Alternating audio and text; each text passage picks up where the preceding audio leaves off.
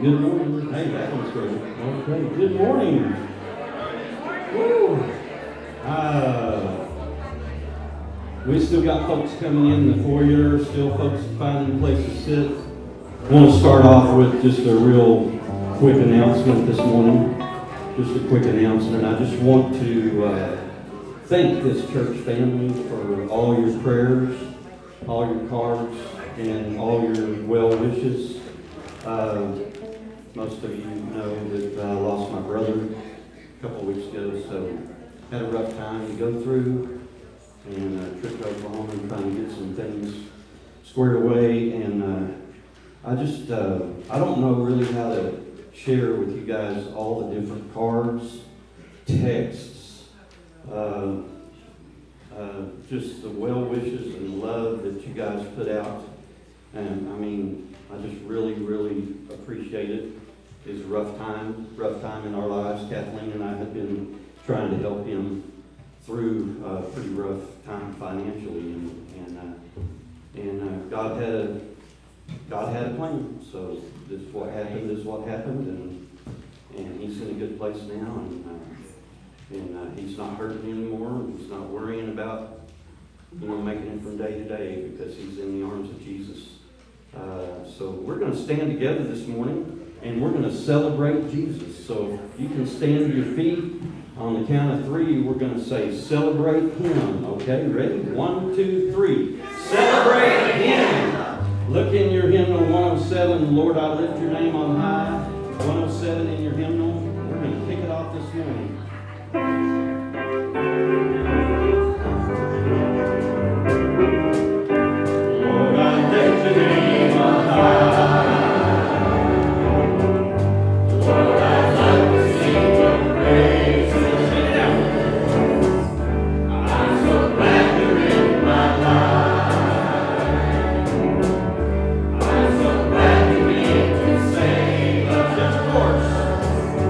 You came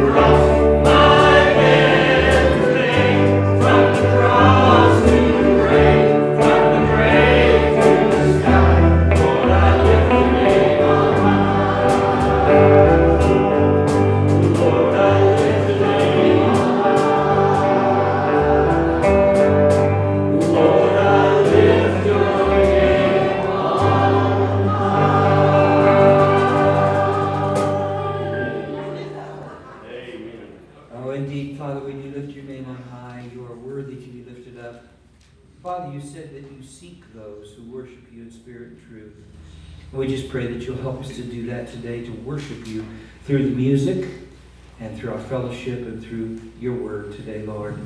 May you be blessed. You're always blessing us, Lord. Please help us to be a blessing to you. For we pray in Jesus' name. Amen. Amen. Thank you. You may be seated.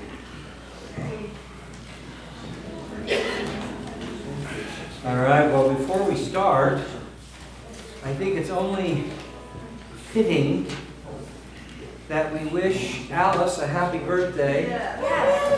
98 years old. Yeah? Are you guys ready? Happy birthday to you. Happy birthday to you.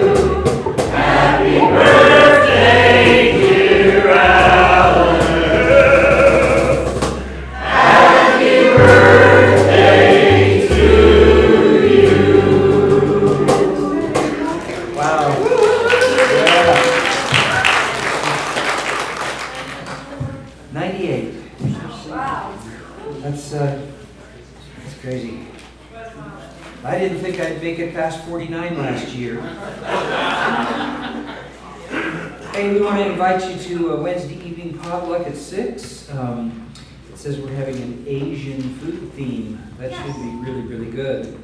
Um, Bible study at 6:45. Uh, Bill Gallagher is going to bring that. He is um, he's teaching about Moses, and you might want to uh, come and, and uh, listen because it's, it's very interesting. Uh, the women's Bible study is on February 3rd and 17, and they're studying depending on Jesus. The men's Bible study is normally Tuesday morning at 10, but um, let's see. So, how many more do we have before February 6th? We got one more. Uh, two, yeah. Two more? Okay, so we got two more, and then February 6th, you're not going to have one. Right. Okay. Okay. Book of Romans, Pastor PK. Um, if you have any prayer requests, you can call Flo Downing. And then also save the date. It says here, a board meeting is on February 11th, and um, we we're going to try to make that a, a fairly quick board meeting, so we're not going to serve lunch at that one. And then the Valentine's Day dinner is uh, February 10th. That is on a Saturday. Yes. So, come on, guys. Food, fun, and fellowship. I'm getting a great response. It's sixteen dollars a person. I've done it especially on a Saturday. It'll be at three o'clock. So all those people that have an issue driving, uh, come on. It's gonna be fabulous. We're gonna have door prizes, gift baskets for seventy-five dollars and more. It's gonna be top quality.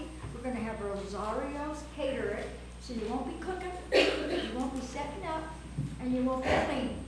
This is a day of Valentine's, so please see me as soon as you can, because I, I committed us for fifty people, and hopefully I get more. All right. So have I touched everything? I think you've touched it all. Okay, good. Yeah, I'm, I'm touched. Oh, and see Carmen or me for tickets. Thank you. I want to know what baked mostaccioli is. That's what? Ma, yeah, that's what I said, wasn't it? Mostaccioli. It's got beef and sausage and red sauce. Bean sausage and red sauce. All right, well, wonderful. Let's uh, continue on. Let's do. We got a couple of fun songs picked out this morning next. Coming up next, and so I'm going to ask you to stand to your feet if you're able, uh, and uh, look in your uh, hymnal number 750.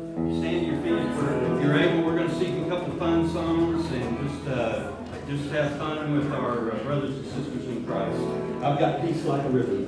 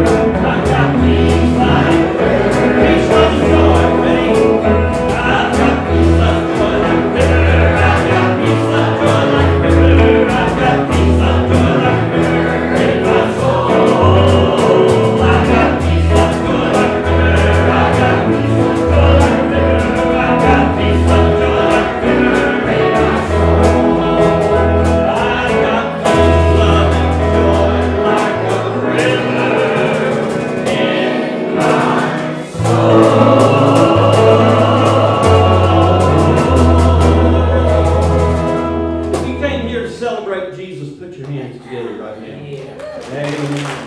We love Jesus. You can be seated. Somebody touched me. It's in your praise book, number 54. Somebody touched me. In your praise book, number 54.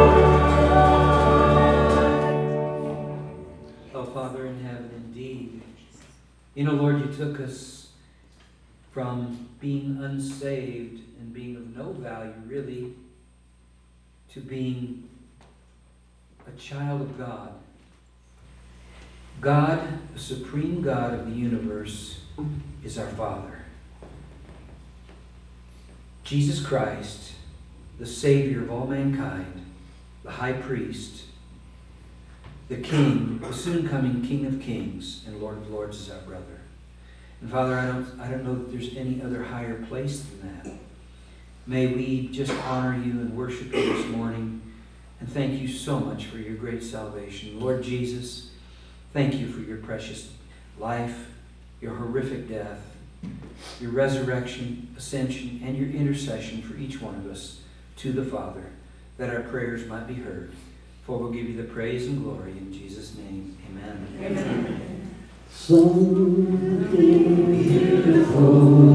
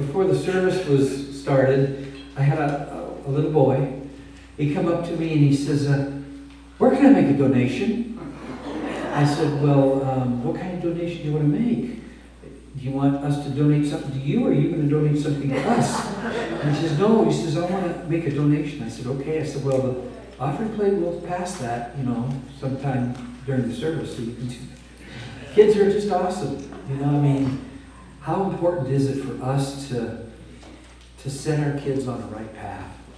One thing is for sure is that they're not going to get set on the right path in this world, are they? So, Father in heaven, we do pray that you'll bless these children that are being taught right now. That you'll bless the teachers, the students, Lord, that you'll bless this offering. Want to thank you so much for letting us uh, be safe and secure here in this country.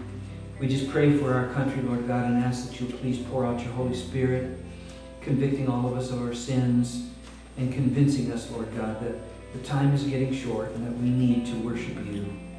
We ask that you'll bless all of the church services everywhere around the world that are speaking your word by means of your Spirit. For we'll give you the praise in Jesus' name. Amen. Thank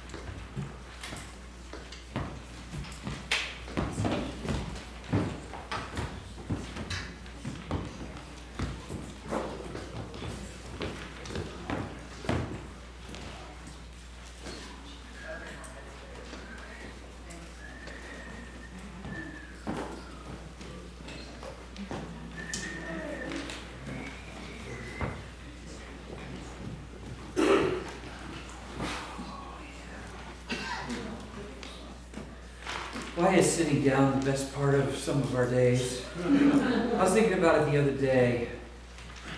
Getting up, and I don't know how many of you pray in the morning, but I try to get up fairly early and pray. And then going to bed is the favorite part of the day. Everything in between is kind of just, you know, whatever. So, uh, let's pray. Father in heaven, thank you so much for your word. It is a lamp unto my feet, a light unto our path. Jesus Christ is the Word of God. And we thank you, Lord Jesus, for making God's Word clear to us. We just pray that, Lord God, you would bless us. We claim the blessings in Revelation chapter 1 that states, He that reads, he that hears, and he that does the words of this book will be blessed. We claim the blessing in John that says, There is a blessing for those who have not seen and yet believe. We also claim the blessing of growth in Romans that says, um, Faith comes through the hearing of the word of Christ. And so, Lord, those three blessings we claim this morning, we just ask that, Lord God, you be blessed as we study your word. For we pray it in Jesus' name. Amen. Amen. If you have a phone, would you put it on silent for me, please? I'd sure appreciate it. So we are in the book of Revelation. Okay, this is the revelation of Jesus Christ. You know, the Gospels reveal Jesus as the Savior, don't they? They reveal his humanity, etc. When we come to the book of Revelation, this book reveals um, Jesus Christ as the King, as the soon coming King of Kings and Lord of Lords. And when we think about the book of Revelation, you know, it, it when you just read it, it's kind of hard to understand. But I will say this that if you will just continue to study your Bible, you can understand many of the things in the book of Revelation by studying the Old Testament. Okay? It's, it's amazing how much uh, uh, flows over into each one, especially the book of Daniel. The book of Daniel is to the Old Testament what the book of Revelation is to the New Testament. So if you study the book of Daniel, they go hand in hand. So we started in Revelation chapter 1. We're going to do Revelation 6 today. But John is taken to heaven either in a vision or bodily. And it's hard to know which. Um, I have a tendency to think he's, he's in such a vision that it seems like he's there bodily. Uh, if you've ever had a dream that was so real that you were you woke up and you were like surprised to be where you were, um, I think that maybe the vision was kind of like that. In chapter 1, John sees the Lord Jesus Christ in his glorified body. Eyes of fire, bright as the sun, chest of fine gold, feet of bronze, speaking of judgment. And Jesus tells him to write down the things, number one, that he sees, number two, that are, which is the church age, and number three, the things that will take place after that. So in Revelation chapter 2 and chapter 3, we have the record by Jesus Christ of the seven letters to the seven churches, which contain seven elements. Some churches were scolded for not being very uh, good churches. Some churches were uh, commended. There was only two churches in the chapters 2 and 3 that were not scolded for anything. All right? And uh, there were two churches in Revelation 2 and 3 that weren't commended for anything. So uh, we don't want to be uh, one of the churches that aren't commended for anything, all right? We want to be commended for our faithfulness in, in the Lord. So we read in chapter 4 where John gets taken into heaven. And this is a picture of the rapture. Listen. People that think that the church of Jesus Christ, the body of Christ, is going to go through the Great Tribulation are wrong. They just simply do not understand dispensational teaching. The seven years of tribulation which the last three and a half will be the Great Tribulation, that is the completion of the 493 years of the Jewish age. Here's what happened. You've got, excuse me, 490 years. 490 years is the Jewish age. You can learn about that from Daniel's prophecy of the 70 weeks in Daniel chapter 9. We may get into a little bit of that today, but not much. What happened is that there was an interruption. All right? Right? 483 years go through. Jesus Christ comes. He does his ministry. He's put to death on the cross. And the church age begins at Pentecost. Now we have a parenthesis. Seven years of this age of the Jews, or the age of the law, have been left out. We have now roughly 2,000 years of the church age. When you think about Pentecost to now, that's roughly 2,000 years. All right? Somewhere along the line, we think probably soon, God is going to take the bride of Christ away into heaven. When that happens, that's the harpazo, all right? Harpazo in the uh, Latin means uh, it, it has the, the word rapturus, which we get our word rapture from, all right? So it's the rapture or the taking away or the stealing of. It has the connotation in the Greek of being a pickpocket. God is going to pick the bride of Christ out to meet Christ in the air and it says, So shall we ever be with him. That is going to happen before the seven years of tribulation start. Why?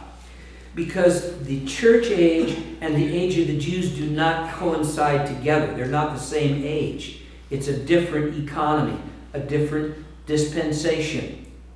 God has a different plan for the Jews than he has for the Christians. Now, his plan, of course, is for all of us to be saved. All right, that's the plan. And how is that plan accomplished? It's accomplished in every dispensation through faith. Faith, the Old Testament, faith in the coming Messiah. When Jesus was here on the face of the earth, it was faith in the seen Messiah, and we have the luxury of 2020 vision looking past and seeing Jesus Christ as having come.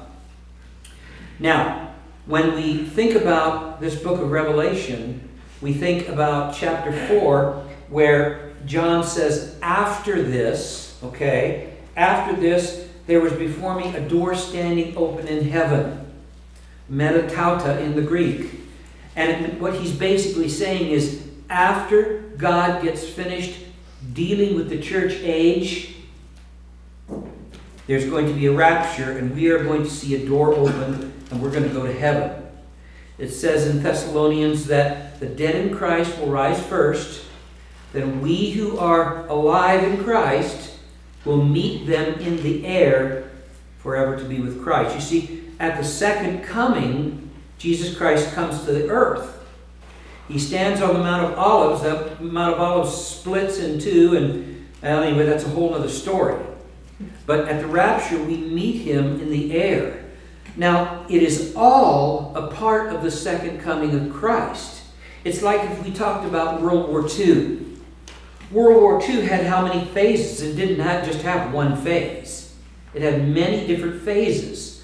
There was a battle here, a battle there, uh, a landing here, a country here, and it all came together as the World War, just as this comes together as the second coming of Christ. The rapture is a part of the second coming of Christ. So in chapter 5, well, let me back up for chapter 4 for just a second. John sees the throne of God. It's just amazing. The colors are amazing. The sounds are amazing. The, the voice of God is like a, a thunder. The, there's a rainbow, an emerald rainbow around the throne, 360 degrees. There's 24 elders representing the church age or the church age believers there in front of the throne. There's the four living creatures, the cherubim, who are very, very powerful creatures, and they're upholding and guarding the throne. It's an amazing picture. If you weren't here with us for Revelation chapter 4, uh, go back and read it or, or get the study. We have all these studies on uh, CD, or I guess it's on DVD, and for our worldwide audience, okay? Chapter 5, which we uh, studied last week, John sees another thing in heaven, another scene. And it's really a dramatic scene. God the Father is sitting on his throne. It says God is unapproachable light. God lives in unapproachable light. If we, by our human bodies, our human sight, tried to describe the sun, the sun that sits in the sky, how would you describe it? Well, you would describe it as light and bright. But when you look at it through telescope, it's, it's on fire. It's amazing. And when he sees God sitting on the throne, he sees light. But he sees in the right hand of the Father in chapter 5, there's a scroll, a scroll, a parchment scroll that has seven seals on it and it's written on both sides. And no one is found worthy to open that seal, to uh, open the seals of the scroll, except Jesus Christ. Jesus Christ comes forth. He takes the, uh, the scroll out of the Father's hand, and he, in chapter 6, he starts to open it. And what is this scroll? Well, in the culture that John lived in, all right, the scroll was a will and testament. It was a legal document. And we're going to see that this scroll contains God's redemption for the earth. You see, God gave the earth, gave control of the earth to Adam, didn't he? What did he say? Adam, go out, multiply, be blessed, be happy. Name the animals, name the plants. It's yours. Man, uh, uh, manicure it for me. Take care of it for me. And what did he do? Well, he, he sinned. He sinned by disobeying God, and he lost control over the earth. Satan assumed control because Adam, in effect, defected over to Satan's side. Now, Adam was saved eventually. He believed in God, etc. But what a, what a deal. You know, we think about that. I'd like to have a little talk with Adam when I get to heaven. And you know what Adam's going to say? You'd have done the same thing. That's what he's going to say. You'd have done the same thing. And he's probably right. But now it says in the Bible that Satan is the power of the air. He is the God, little g, of this world. Satan holds the title deed of this world. How do we know that? He offered it to Jesus Christ. Matthew chapter 4, he said, If you will bow down and worship me, I will give you the kingdoms of the world which are mine to give, he said. And of course, Jesus said, No, not going to do that. The Bible says to worship the Lord God only. So he shut Satan down there. Now we're going to see in Revelation chapter 5 that Jesus takes this scroll and John is stops weeping because now he knows that as Jesus opens this scroll, heaven is going to take back the title deed to the earth. All right? And when we read in Revelation chapter 6 to chapter 19, we see the judgments that come from God taking back control over the, the earth. Remember something about the book of Revelation. It contains probably the greatest time of salvation ever in history. It also contains the greatest time of judgment ever in history. So, Jesus Christ is going to come back. He's going to bring salvation to his believers and judgment to those who do not believe. And you know, God will do just about anything to get us to believe, won't he? I mean, think about we're going to study the stuff that, that he does to try to get people to believe. So look at Revelation chapter 6, starting in verse 1. Okay, Revelation 6 1. John is speaking here. He says, I watched. So John is watching this. He is an eyewitness, giving us an eyewitness account of what's going on. I watched as the Lamb. that's Jesus Christ, opened the first of the seven seals. It's very interesting because we're going to see seven seals, seven trumpets, and seven bowls, and between the sixth and seventh of each one of those, there's a pause. All right? And we're going to see that today. He says, I watched as the Lamb opened the first of the seven seals. So Jesus opens this first seal. Then I heard one of the four living creatures, that's the cherubim, okay, say in a voice like thunder, Come. Now, this word in the Greek, okay, has the idea of, of uh, actually a command to go. He's actually telling this horseman, Come or go. Go and do your duty. The King James Version says, Come and see, and see is not in the original language. So it should just be translated, Come or go. It says, uh, Then I heard one of the four living creatures say in a voice like thunder, Come. I looked, and there before me was a white horse. Horses in the Bible speak of judgment. All right? Its rider held a bow, and he was given a crown, and he rode out as a conqueror bent on conquest. Now, look with me, if you will. Keep your um, keep your finger in that page and look at Revelation chapter 19. I believe it's chapter 19. Let me make sure. Yeah, uh, Revelation chapter 19 and look at verse 11. Okay? Revelation 19 11. Here's what it says Jesus, or uh, John is saying, I saw something again. I saw heaven standing open, and there before me was a white horse. Okay, we just read something similar to that in Revelation chapter 6.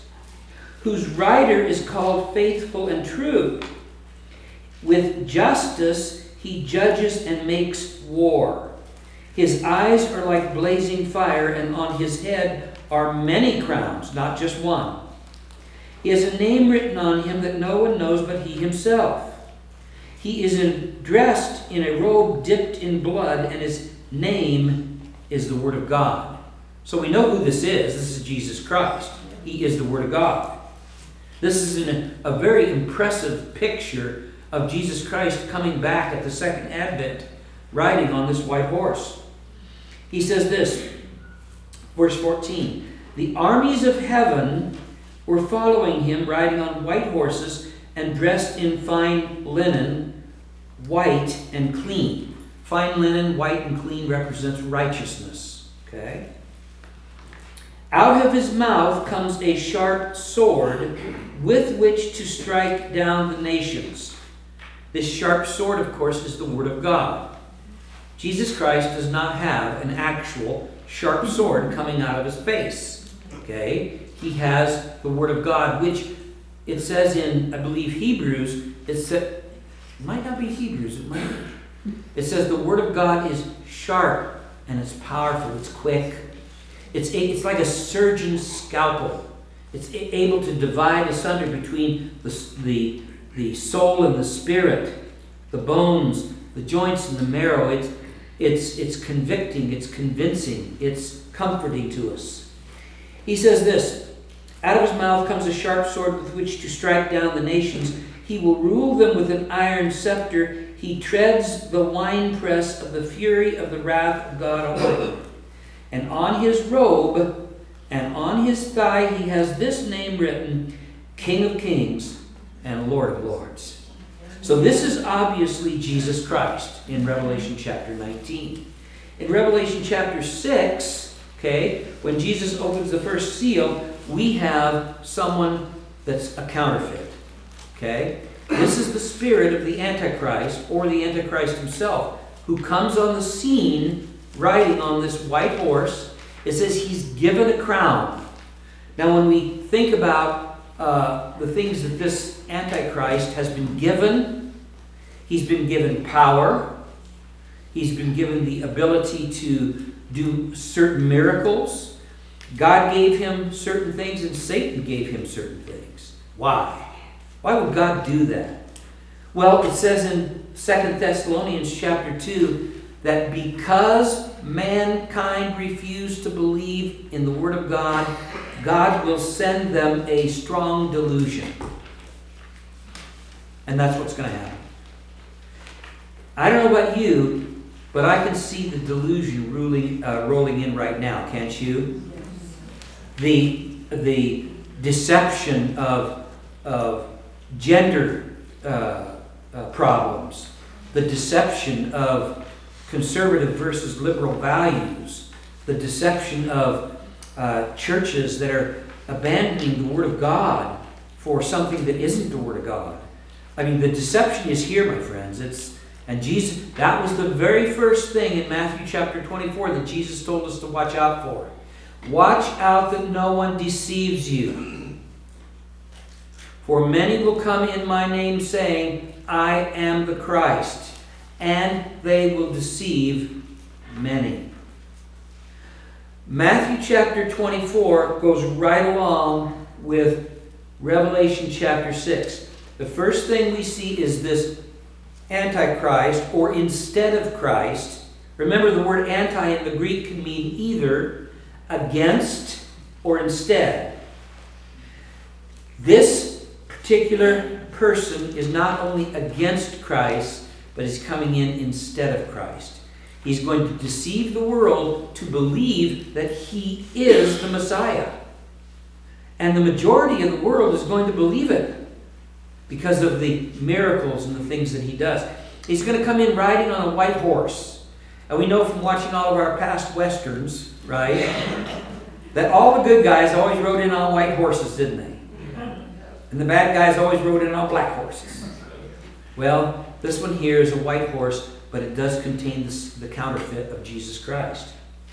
It says that he has a bow in his hand. Now, this bow could be one of two things. It could be like a bow that you shoot arrows with, but it doesn't mention anything about arrows here. So, could he be coming in, it says, as a conqueror, but there's a couple of different ways to conquer, isn't there? You can conquer by force, or you can conquer by diplomacy, right? In this case, he's going to conquer by diplomacy.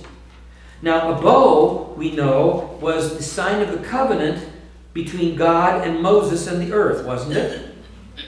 And of course, the rainbow has been kidnapped now, all right, and made to look or made to be something that's really quite evil. The, this could represent the bow, which represents a covenant, which means that this Antichrist is going to come in bringing a covenant an evil covenant that is going to be administered by diplomacy. It's interesting because in um, it says its rider was held a bow. Uh, this bow is uh, let me see here. This bow is the word tox, toxos in the Greek. It's where we get the word toxin or poison. Isn't that interesting? I looked and there before me was a white horse, its rider held a bow. Not sure exactly what the bow means, but it, it probably means a covenant that's going to be brought about by diplomacy. And he was given a crown. And he, this crown, by the way, is a Stephanos, which is what I was named after, Stephanos. Okay? That is a crown of victory. That is the crown that was given at the Olympics, okay, when somebody would win. It is not a diadem. Jesus Christ, in Revelation chapter 16 or uh, 19, wears a diadem. That is the crown of royalty.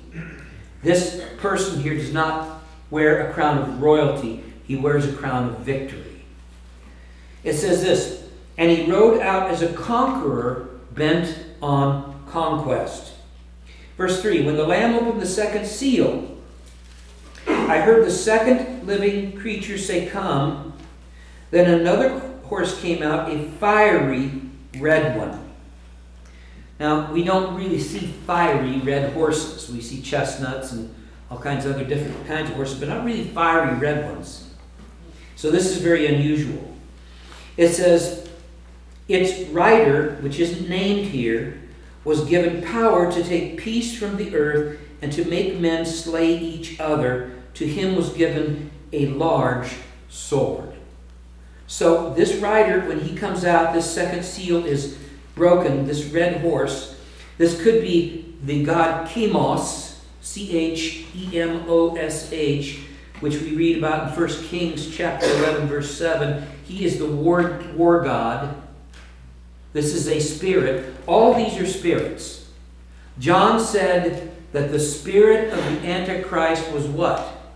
Already in the world when he wrote his uh, epistles. By the way, I don't know if you knew this or not, but the Gospel of John was the last book written in the in the uh, in the New Testament.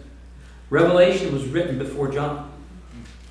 And when we read the Gospel of John, especially if we know the, the narrative here in the book of Revelation, we can see why the Gospel of John speaks so highly of the deity of Christ, which it does. The Word of God became flesh and made his dwelling among us, and we beheld his glory. John chapter 17, Jesus prays to the Father, Lord, bring me the glory that I had with you before I came to this planet. Jesus Christ had glory. Well, we go on. So, this second seal is a horse with a rider that comes out. It's fiery red, and it was given power to take peace from the earth and to make men slay each other. This is the spirit of war. We look at the third thing in chapter 5, or chapter 6, verse 5. When the Lamb opened the third seal, I heard the third living creature say, Come. Now, these living creatures, remember, we studied about them in Revelation chapter 4. They are around the throne. They are cherubs or cherubim, very, very powerful creatures, very knowledgeable. They see everything. They are, they are really the ultimate in God's creation in heaven. Lucifer was a cherub, it says in Ezekiel chapter 27, and he became so enamored with his beauty that he decided that he wanted to be God, which is exactly what happened. And you can read about the five I wills of Satan or Lucifer in uh, uh, Isaiah chapter 14. When the Lamb opened the third seal, I heard the third living creature say, Come, and I looked, and there before me was a black horse. Its rider was holding a pair of scales in his hand. Now, this isn't the scale that you get on in the morning to find out you've gained three pounds because of the donut shade at church. Okay?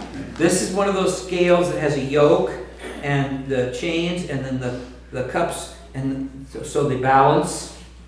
And this is what he's holding. This black horse could be the god Nebu, which is a, uh, a Babylonian god.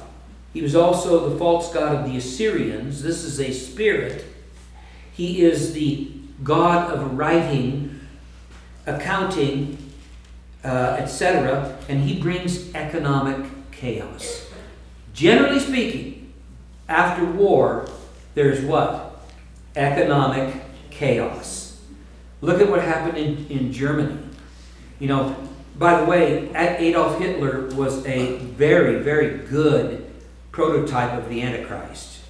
He came to power, promised the German people all kinds of, of uh, future goodies, and we're going to make Germany a first rate power, and we're going to clean up the, the, uh, the, uh, the race. We're going to make it into an Aryan race. And what happened is because of Adolf Hitler, over 50 million people were killed in World War II. Isn't that amazing? I hope God holds him account for every one of those people, too. That's just me. So it says here this black horse comes out, its rider was holding a pair of scales in his hand. Then I heard what sounded like a voice among the four living creatures saying, A quart of wheat for a day's wages, and three quarts of barley for a day's wages, and do not damage the oil and the wine. So this is total economic collapse. We see the Great Recession of 2008 to 2000, roughly 2011 12. And that was terrible. We see the Great Depression that started roughly in 1929 and went to about 1933 or 35. But this is going to be worse than both of those put together times 10. What's going to happen is this is that an entire day's wages is what it's going to take to buy food for one person for one day. Now that's economic collapse. That's hyperinflation. Now we've seen inflation in our country. I don't know if you knew this or not, but in countries like Venezuela, we have, well, we had 9% inflation. I think it's down to around 6 now, somewhere in that neighborhood. In Venezuela, they had 1,000 times inflation. My grandfather, who I, I never did meet, he was German. And in the war, people would bring him literally wheelbarrows full of German money to buy one cube of butter. They would bring him pictures, beautiful, original paintings, and ask if they would, he would trade it for a loaf of bread. That's what happens when we have this type of hyperinflation. So, this is bad. The Antichrist comes in as a conqueror. We see the second seal is unsealed and war breaks out we see the black horse come and its uh, economic depression. Verse 7 When the Lamb opened the fourth seal, I heard the voice of the fourth living creature say, Come. I looked, and before me there was a pale horse. This word in the Greek is chloros. If you've ever looked in a, in a bottle of Clorox, or Clorox, I mean, it's kind of a green, greenish, sickly looking color. That's what this horse is colored. It's kind of a sickly, pale colored horse. This is the only rider that's named. Okay? It says, I looked before me, and there was a pale horse, its rider, and it was named Death. And Hades was following close behind him. They were given power over a fourth of the earth to kill by sword, famine, and plague and by the beasts of the earth. If your version says wild beasts, the word wild is not in the original language. So this rider is named Death, Thanatos. Thanatos was a spirit that was worshipped in the ancient world. He is, uh, and possibly even all these spirits, but this spirit especially, is a spirit that would welcome you into the underworld. Okay? So this is definitely not for Christians, all right? This death would remind us of physical death, and hell would remind us, or Hades would remind us of spiritual death, wouldn't it? You know, it's interesting. A Christian is born twice and dies once. A non Christian is born once and dies twice. That's very sad, isn't it? All right. So this fourth living creature says, Come. This pale horse comes out, and its rider is named Death and Hades, and was following close behind him. They were given power over a fourth of the earth, so a quarter of the earth is killed by sword, famine, and plague, and by the beasts of the earth. So let's just look at that for just a second. Um, I mean, right now, we have, we're closing in on 8 billion people, population of the world, closing in on it. If this happens fairly soon, we're talking 2 billion people that are going to be killed by war, by famine, by plague, and by the wild beasts of the earth. Now, this is an interesting concept. Wild beasts. So, the word beasts in the Greek could connotate, uh, connotate a wild animal. It can also connotate a microscopic wild animal. In my thinking, too, it could also connotate something else. What does it say in Revelation 13? I saw a beast arrive out of the sea. Okay, that's the Antichrist. I saw a beast arrive out of the land, the Jewish land. That's the false prophet. In Daniel chapter 7, it talks about the beasts. The first beast was like a um, lion, and that represented the kingdom of Babylon. The second beast was like a bear. That represented the Medes and the Persians, which overcame Babylon. This is all history, by the way. The third beast, he says, was like, was like a leopard. Okay, that's the, the, the, the kingdom of Alexander the Great, Grecian kingdom. They conquered the Medes and the Persians. The fourth beast was like, it was, it was unusual, it was, it was, it was very unusual than any of the other beasts. It was, it was terror. And he describes it in Daniel chapter 7. So I just, as I study this, I just wonder could the, and this is just me now, okay, so don't take it for what it is. Could this connotate rogue terror nations? Okay, could it connotate that? Or would it be connotating something microscopic that's going to get us? Or would it connotate something wild beasts, you know? Um, hard to know, you know. Uh, we see mountain lions going into towns and bears and all that kind of stuff, but I, I just have a hard time thinking that there's going to be that many people killed by wild animals. I, I, it just seems to me like it should be something else, but maybe not. Now, let's go on real quick.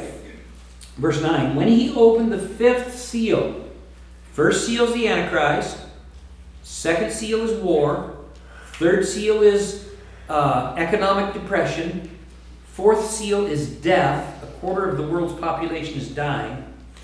When he opened the fifth seal, I saw under the altar the souls of those who had been slain because of the word of God and the testimony they had maintained. So these are martyrs. And you notice he says souls. Apparently, these have not received their resurrection body yet. People always ask, well, when you die, what happens? When you die, the Bible says, you are face to, if you're a Christian, you are face to face with the Lord, it says. Okay? If you're not a Christian, you're going to get put into a holding place, all right, Hades, until the great white throne judgment, and then you will be administered into the lake of fire along with Satan, the false prophet, the beast, etc. So, real good, real good reasons to, to not stay a non Christian, isn't it? Mm-hmm. Yeah. So, when he opened the fifth seal, I saw under the altar the souls of those who had been slain because of the word of God and the testimony they maintained. So, these people were believers in the Lord and they were martyrs.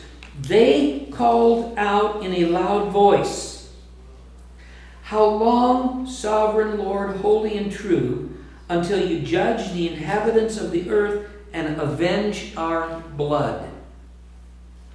Then each of them was given a white robe. This represents God's righteousness.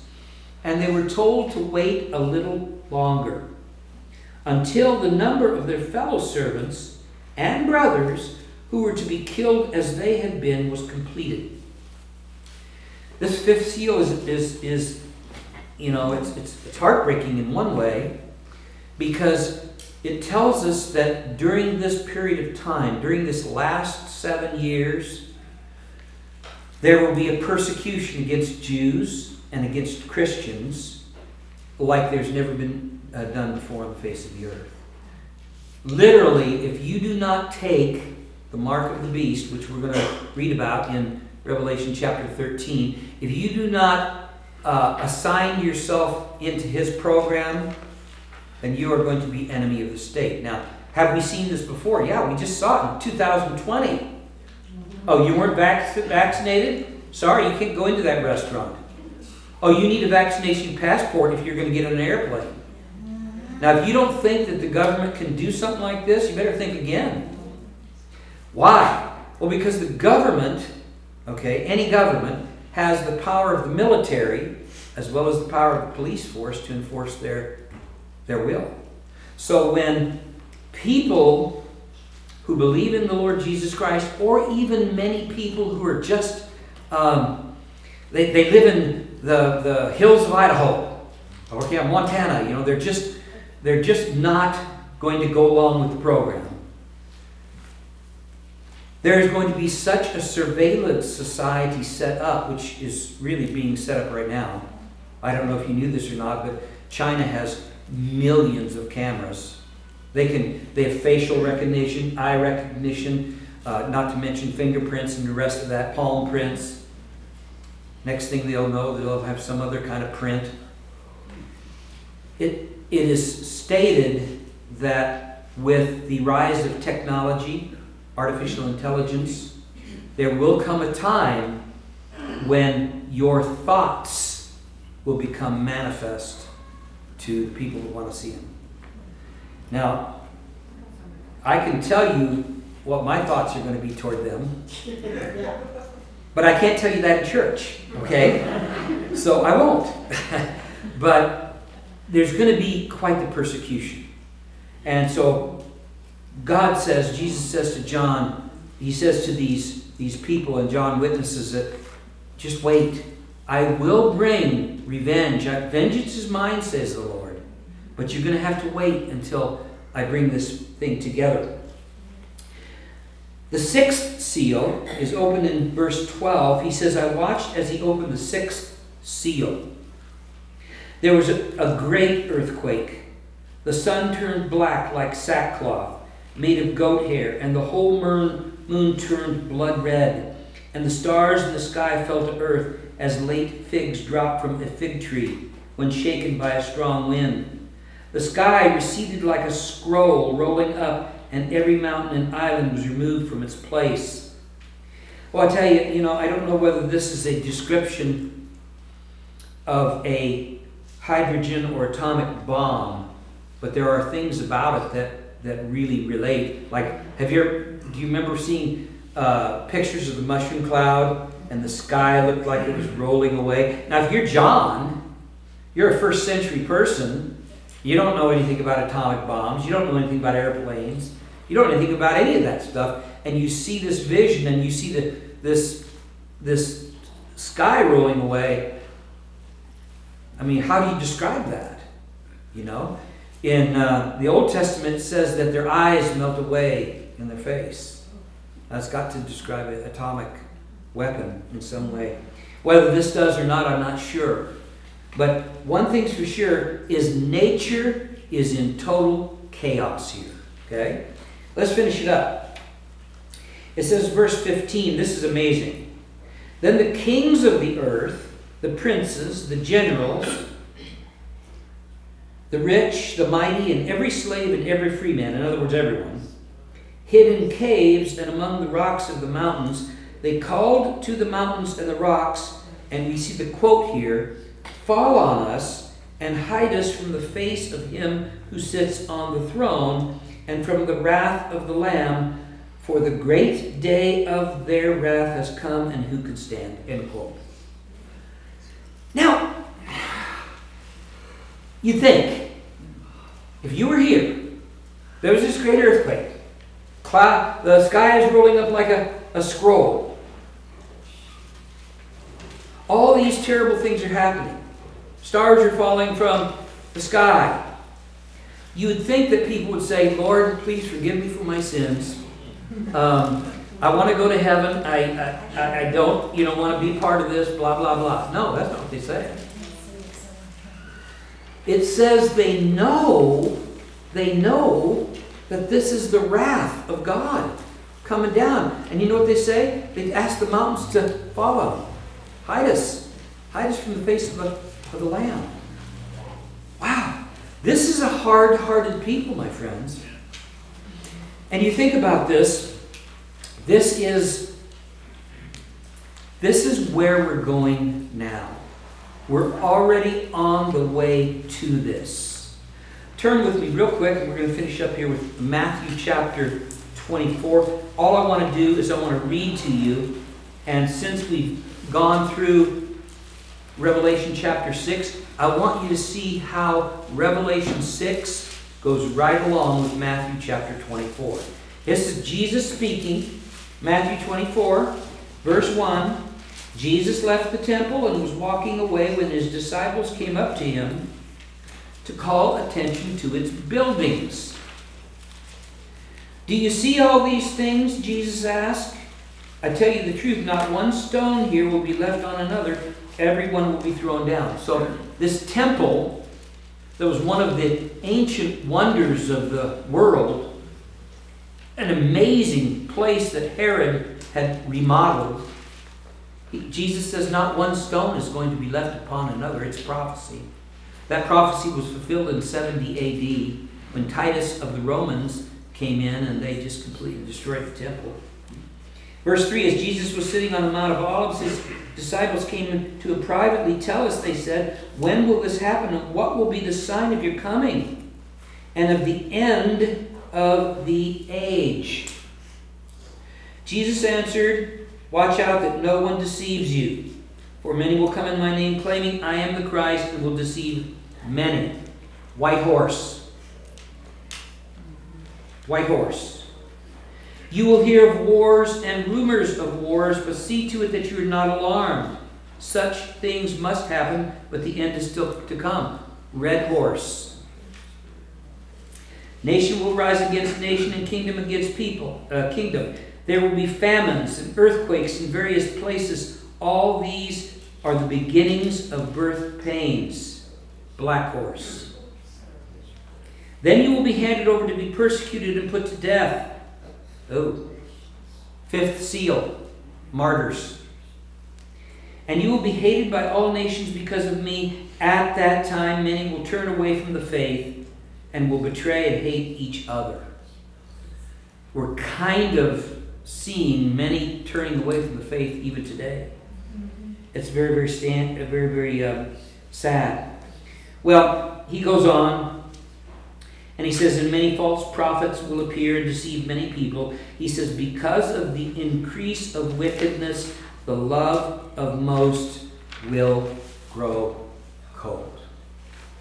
You know, it was a very, very unusual thing in the past to see a mother abandon their children, let alone kill them. And that is not an uncommon thing anymore. You know, when the love of a mother, I mean, a, mother's love for her children is probably one of the strongest loves that, you know, was ever created. We see, you know, parents divorcing each other. We see children divorcing their parents. We see all the things that are mentioned in 2 Timothy chapter 3 that in the last days perilous times will come. Well, listen, I have some good news, okay? These scriptures were not necessarily good news, unless you're saved, of course, is this, is that we will not be here when these seals are opened. And I've heard people say, well, you know, we'll be up in heaven and we'll be looking down and we're going to be, you think so, really? I hope not. I don't want to be looking down and seeing all this stuff going on. I want to be partying with Jesus. That's what I want to be doing. We got seven years to party. Okay? The best food, the best Kool Aid or whatever you want, I guess, you know. Uh, prune juice, uh, I don't know, something. I had someone yesterday, or I guess it was the day before yesterday, at the gym, and I just happened to say hi to her, and, and uh, I told her, I was talking to her, I said, you know, I said, what God has planned for believers is amazing. She goes, well, what do you think it is? I said, well, you know what? The Bible says, your eyes have not seen, your ears have not heard. In fact, your imagination doesn't go so far as to imagine what God's got in store for you. Mm-hmm. Those who believe. What a bless. Think about it. Think about this beautiful valley we live in. Holy mackerel. This is going to be a garbage dump compared to heaven. Heaven's going to be amazing. And so is the world during that thousand year uh, kingdom of Christ when he comes to reign in the millennium. So be happy, my friends. And you know what? If this isn't a little bit of motivation for us to tell our neighbors, our children, our family, our parents, anyone who will listen about the plan of God, then uh, I don't know what is. So pray with me, would you?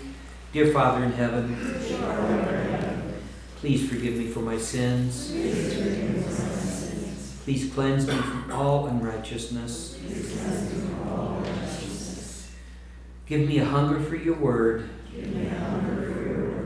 And help me to obey it. In Jesus' name. Amen. Thanks, guys. You guys have been very, very patient. Yes. Thank you very much. Thank you very much.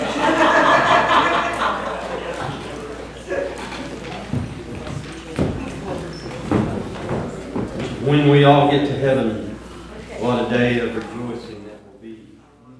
You know the words, 772 in the hymnal, if you want to see it, but we're going to stand to be dismissed. We're going to sing that chorus as we be dismissed. Our feet. If you need the words, it's 772, but you probably won't need the words. It goes like this. When we all get to heaven, what a day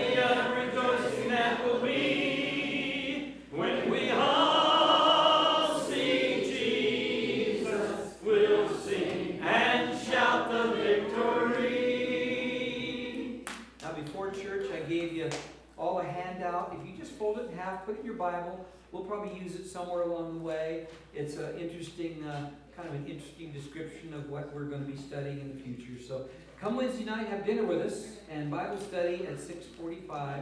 And God bless each and every one of you. And me too.